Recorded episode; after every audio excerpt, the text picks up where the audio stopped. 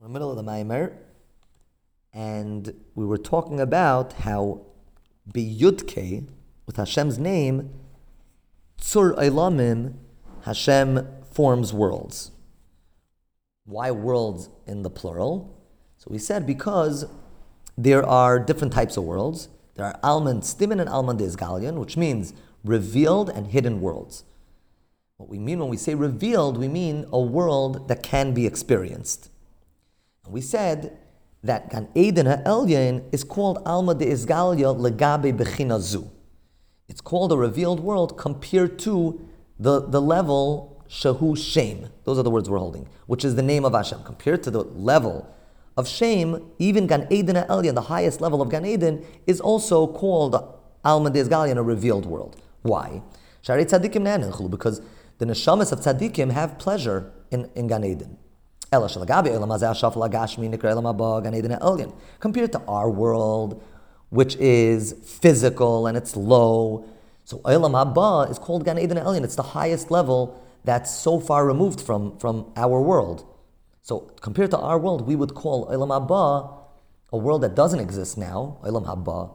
It's a hidden world. It's hidden from our imagination, but it's not really not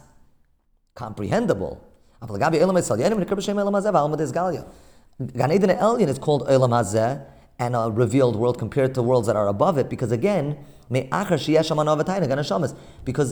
those the world of Gan Eden Elyon can be experienced. So again, in our world, we can't even imagine Olam Haba. It's called a hidden world, but it's not that it can't be experienced. if, some, if, if an neshama exits our world, leaves our world, it, it can enter Gan Eden. True hidden worlds are worlds who much inmosqbinat was khul. They are worlds that cannot be experienced. Not just because something is physical, that's why I can't experience it. No, they aren't able to be experienced. Okay, so that's the difference between the two worlds. Whether you're talking about revealed or hidden worlds,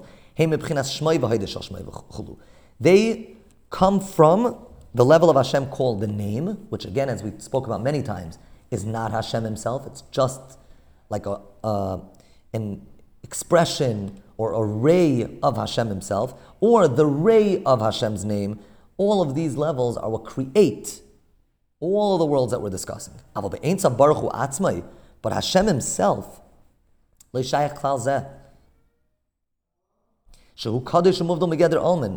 He's completely removed. No worlds come from, from the level of Hashem of himself.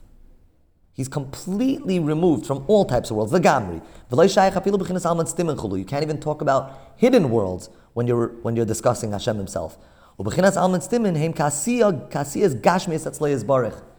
Hashem himself, because he's infinite, as we spoke about in one of the previous shiurim, so the physical world and the greatest world of Alman Stimin is all the same. As we spoke about, that Hashem is called the master, he's above even the levels that we would refer to as niflais, removed, wondrous. Like we spoke about, that it says Oise Pella, that Pella, the biggest wonder, is to him like Asiya, like the lowest level of existence.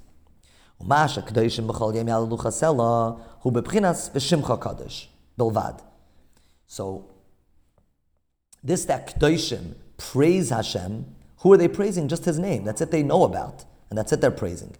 Because any holiness that anything ex- uh, experiences is all from the level of the name of Hashem. What they want is, and what that's what their praise is all about, they want to be included in that. They want to become one with their source, which is Hashem's name. Aval Yisrael, that's everything that exists.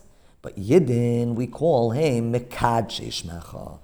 Yidden, we said, make the name of Hashem holy. So we asked, isn't Hashem holy already? So after we spoke about that there's Hashem, and there's Hashem's name, and everything that exists, all worlds come from Hashem's name.